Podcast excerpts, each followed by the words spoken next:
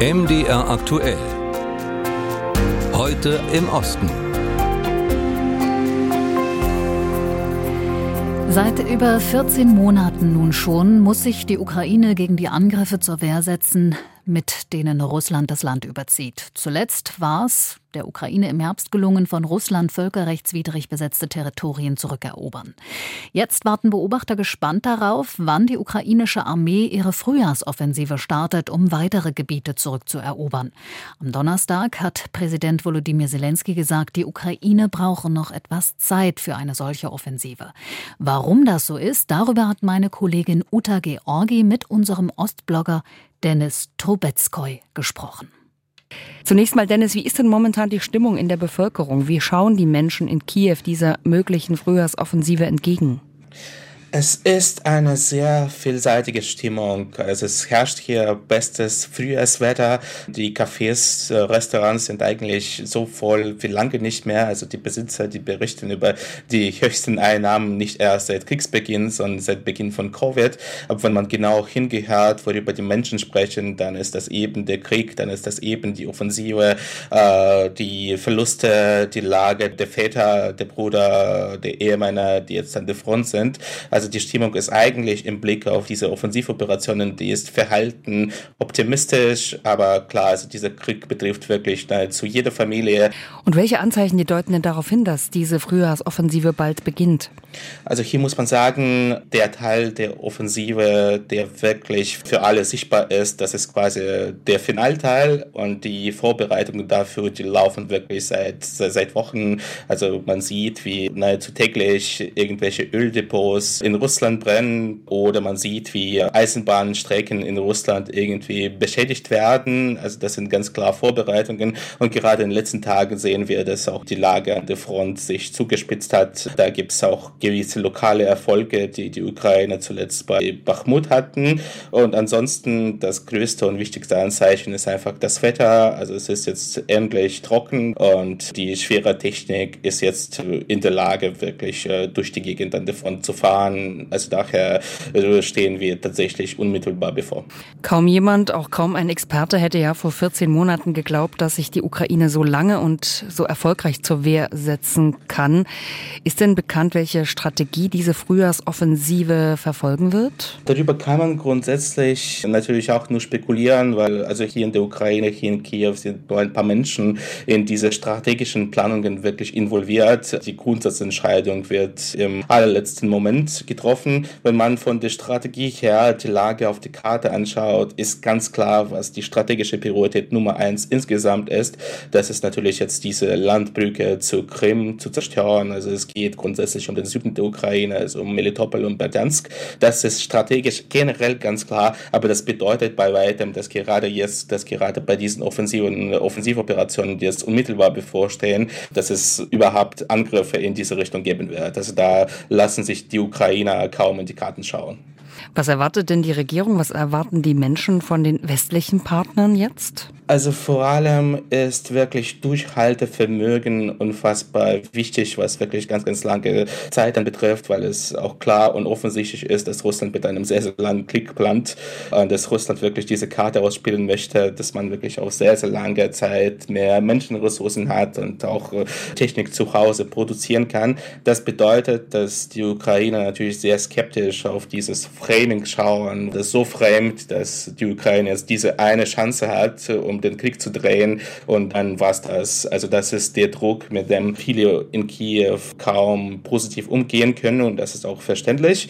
Und daher geht es einfach um langfristige Unterstützung. Und Dennis, wie nehmen Sie eigentlich persönlich diese westliche Debatte um den Krieg in Ihrer Heimat derzeit wahr? Natürlich sieht das, und ich bin Ukrainer, natürlich sieht das von, von, von Kiew aus und insgesamt von der Ukraine aus ein bisschen komisch aus, weil äh, man manchmal so ein bisschen das Gefühl hat, als würde man auch in Medien äh, über diesen Krieg wie über ein Fußballspiel oder wie über ein Computerspiel reden, weil das geht manchmal auch für die Menschen, für die Art und Weise, wie sich die Menschen äußern, die die Ukraine unterstützen. Wenn wir jetzt zum Beispiel über diese kommende Gegenoffensive sprechen, es ist unfassbar wichtig, Ukraine ukrainisches Land zu befreien und jedes Meter der Ukraine, des ukrainischen Landes zählt und wenn eine ukrainische Stadt befreit wird, ist es natürlich ein super wichtiges Ereignis, aber es ist einfach die Realität des Krieges, dass die Seite, die, die angreift, die in die Offensive geht, große Verluste hat. Und äh, gerade Familien sind natürlich sehr stark betroffen, bei denen jetzt jemand äh, gerade in dieser Offensive eingesetzt wird. Und das kommt natürlich manchmal einfach irgendwie unter sagt Dennis Trubetskoy, unser Ostblogger in Kiew zur Lage in der Ukraine. Dem Land Litauen im Baltikum, dem ist auch viel an seiner Freiheit gelegen, gerade seit dem russischen Angriffskrieg auf die Ukraine. Nachdem Litauen jahrzehntelang zur Sowjetunion gehört hatte, ist es seit über 30 Jahren selbstständig und seit fast 20 Jahren in der EU. Als Kind der Freiheit, so bezeichnet sich der Filmemacher Romas Zarabrauskas. Denn er wurde in Litauen geboren, als das Land unabhängig wurde. Warum der Filmemacher aber mit seiner Heimat hadert, darüber berichten Steven Meyer, Viktor Pfannmöller und Ulrike Schult. Romas Zabarauskas blättert im Filmmanuskript und bespricht sich mit einem Schauspieler, bevor sie die nächste Szene drehen. Hier in einem Studio in Vilnius entsteht gerade Romas neuer Spielfilm. Und wenn ich jetzt ein ganzes Team beim Dreh leite, als Regisseur und auch als Produzent, dann hat das schon eine gewisse Symbolik. Weil dort habe ich ja die absolute Macht. Es ist also das Gegenteil meines bisherigen Lebens und meiner persönlichen Erfahrungen. Früher fühlte sich der heute 32-jährige Romas gehetzt und gemobbt. Sein Coming-out als schwuler Mann hatte er vor zwölf Jahren, als einer seiner Filmepremiere feierte. Der handelte von einem schwulen Paar. Im überwiegend katholischen Litauen sorgte das für viel Aufmerksamkeit. Heute lebt Romas seit fast sieben Jahren mit seinem Partner Cornelius zusammen. Ich habe Cornelius in einer Bar in Vilnius getroffen. Dort war ich nach der Eröffnung eines Filmfestivals mit ein paar Freunden. In der Bar erkannte ich Cornelius gleich wieder, weil ich ihn schon einmal auf einer Dating-Plattform gesehen habe. Heiraten können die beiden in Litauen nicht. Es ist eines der letzten EU-Länder, das weder die Ehe noch eine eingetragene Lebenspartnerschaft für gleichgeschlechtliche Paare erlaubt. Bei einer Umfrage 2019 sprachen sich 70 Prozent der Bevölkerung dagegen aus, dass Schwule und Lesben die gleichen Rechte bekommen sollten wie der Rest der Bevölkerung. Jahrelang dauerte zuletzt ein Rechtsstreit um ein Märchenbuch, in dem auch zwei Prinzessinnen heiraten. Der litauische Staat wollte das Buch erst verbieten und dann eine Altersbeschränkung verhängen. Anfang dieses Jahres fällte der Europäische Gerichtshof für Menschenrechte deswegen ein Urteil gegen Litauen. Es liege ein Verstoß gegen die Meinungsfreiheit und die Grundsätze von Gleichheit und Toleranz in einer demokratischen Gesellschaft vor, so das Gericht. Trotz dieses Klimas in ihrer Heimat Litauen denken Romas und Cornelius auch über gemeinsame Kinder nach. Cornelius überlegt, wie das gehen könnte. Aber es wäre halt schön, wenn es organisch passieren würde, wenn man irgendwann anfangen könnte, darüber nachzudenken und den Gedanken dann wachsen lassen könnte. Stattdessen müssten wir es ja über Umwege machen, ins Ausland reisen oder halt auswandern. Romas ist mit seinen Kinofilmen häufig auf internationalen Filmfestivals eingeladen. Er ist stolz darauf, sein kleines Land von gerade einmal drei Millionen Einwohnern auf diese Art im Ausland zu repräsentieren. Auch und gerade, wenn es wie auch in seinem neuen Film um zwei Männer geht, die ein Liebespaar sind. Teilweise fördern auch staatliche litauische Filmfonds Romas Filme, was er als Anerkennung seiner Kunst versteht. Andererseits habe ich auch das Gefühl, dass ich mich in Litauen erst dann so richtig zu Hause fühlen kann, wenn ich und Cornelius als Familie nicht mehr diskriminiert werden. Denn gerade fühlt es sich noch immer so an, als wäre es schlau, seine Koffer immer in der Nähe zu haben. Gehen oder bleiben? In einem Land, in dem sie nicht alle Bürgerrechte haben? Diese Frage haben Romas und Cornelius für sich noch nicht endgültig beantwortet.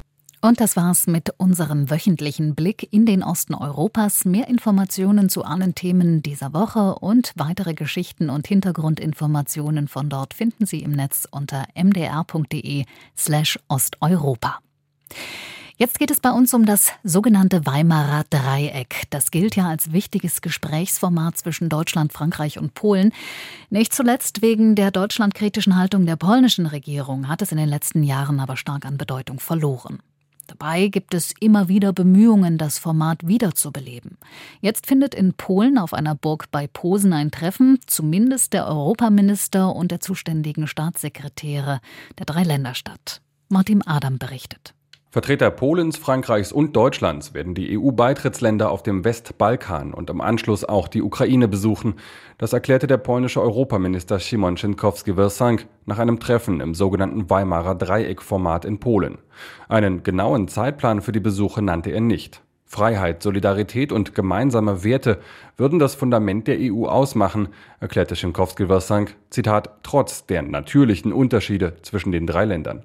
Die französische Europastaatssekretärin Laurence Baum und ihre deutsche Amtskollegin Anna Lührmann, die ebenfalls an dem Treffen teilnahmen, lobten die Bemühungen der Ukraine, Mitglied der Europäischen Union zu werden.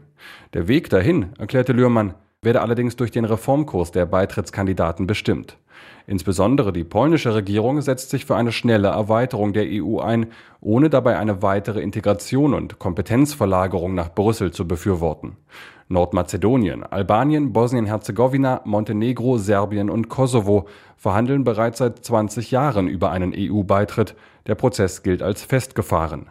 Nach dem russischen Angriff auf die Ukraine haben die EU-Staats- und Regierungschefs auch der Ukraine und der angrenzenden Republik Moldau einen Beitritt in Aussicht gestellt. Das Weimarer Dreieck ist ein Gesprächsformat zwischen Deutschland, Frankreich und Polen, das 1991 auf Initiative der damaligen Außenminister gegründet wurde. Zuletzt hatte das Format auch wegen Spannungen zwischen Warschau und Berlin allerdings stark an Bedeutung verloren.